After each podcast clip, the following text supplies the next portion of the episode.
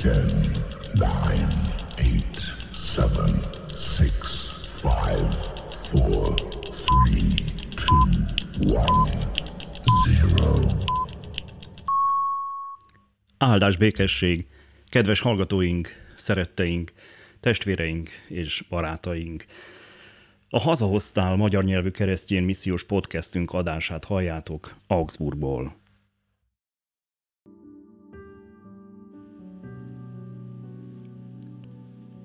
Ézsaiás próféta könyve, 8. fejezet.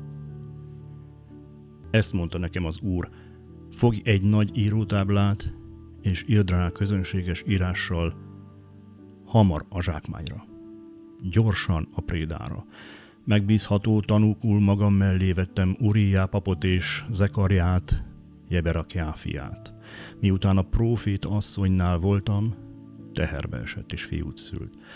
Akkor ezt mondta nekem az úr, legyen a neve hamar a zsákmányra, gyorsan a prédára, mert mielőtt a gyermek ki tudja mondani, hogy apám és anyám, elviszik Damaszkusz gazdagságát és a Samáriában összeszedett zsákmányt Asszíria királyának.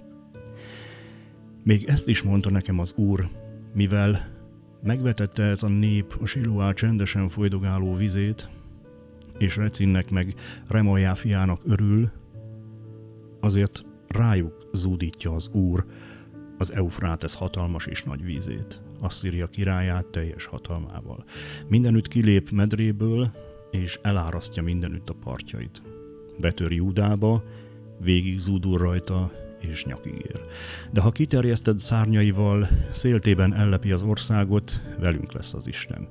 Tomboljatok csak népek, majd meg fogtok rettenni. Figyeljetek mind, ti messzi országok, fegyverkezzetek csak, majd meg fogtok rettenni, fegyverkezzetek csak, majd meg fogtok rettenni. Szőjetek csak terveket, majd meghiúsulnak, tárgyaljátok csak. Úgy sem sikerül, mert velünk az Isten.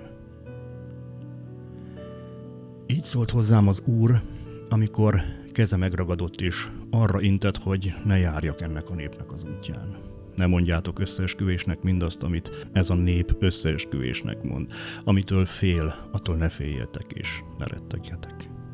A seregek urát tartsátok szentnek, őt féljétek, tőle rettegjetek, akkor ő lesz a szentélyetek. De Izrael két háza számára olyan kő lesz, amelybe beleütköznek. Olyan szikla, amelybe belebotlanak, Jeruzsálem lakóinak pedig kelepce és csapda. Sokan megbotlanak közülük, elesnek és összetörnek, megfogja őket a csapda. Lezárom ezt az intelmet, lepecsételem ezt a tanítást tanítványaim számára, és várom az Urat, aki Jákób háza elől eltakarta arcát, és benne reménykedem. Én pedig, és a gyermekek, akiket az Úr adott nekem, intőjelek vagyunk Izraelben, a seregek urának akaratából, aki a Sion hegyén lakik. Ha majd azt mondják nektek, hogy forduljatok a halott idézőkhöz és a jövendő mondókhoz, akik suttognak és mormolnak, ezt felejétek. Nem Istenéhez kell fordulnia a népnek? A holtakhoz kell fordulniuk az élő helyett?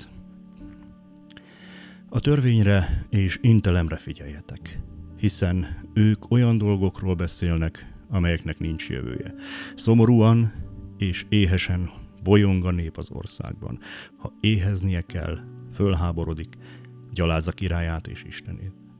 Fölfelé néz, majd a földre tekint, de csak nyomorúságot és sötétséget lát. Nyomasztó borút, homályba taszítva. De nem maradott sötétség, ahol elnyomás van.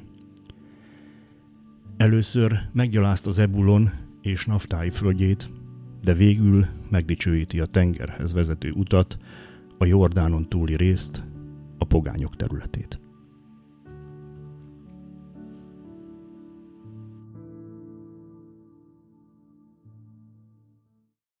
Isten tegye áldottá az ő igényének hallgatását, szívünk befogadását és megtartását. Legyetek áldottak, teljetek meg a szeretettel, a békével és az élettel.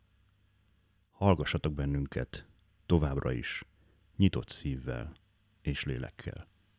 Isten áldjon benneteket!